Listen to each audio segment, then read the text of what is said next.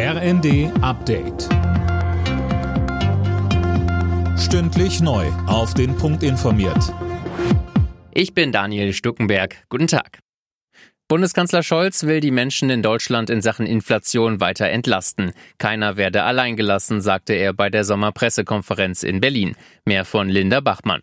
Scholz hat dabei die Vorschläge von Finanzminister Lindner gelobt. Das soll aber nur ein Anfang sein. Scholz hat insbesondere Gering- und Normalverdiener im Blick, außerdem Familien, Rentner und Studenten. Soziale Unruhen, beispielsweise wegen der hohen Energiepreise, sieht er nicht auf Deutschland zukommen. Bei Fragen zum Cum-Ex-Skandal gab er sich schmallippig. Alles, was er dazu berichten könne, habe er berichtet. Wirtschaftsforscher warnen vor den Folgen der hohen Gaspreise. Das Institut der deutschen Wirtschaft Köln erwartet einen Anstieg der Inflationsrate um vier Prozentpunkte, sollte sich der Gaspreis wie erwartet verdoppeln.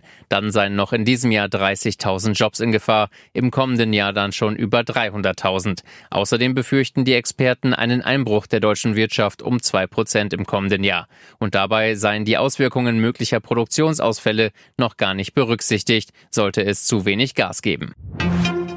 Eine Hackerattacke legt seit über einer Woche die meisten Industrie- und Handelskammern in Deutschland lahm. Mittlerweile ermittelt die Abteilung Cybercrime der Polizei in Nordrhein-Westfalen und auch das Bundesamt für IT-Sicherheit ist eingebunden. Julian Krings vom zentralen IT-Dienstleister der IHK sagte uns zu den Auswirkungen. Bei den allermeisten IHKs funktionieren derzeit die Webseiten nicht und sind nicht erreichbar. Da haben wir eine Fehlermeldung geschaltet und der Mailverkehr ist eingeschränkt.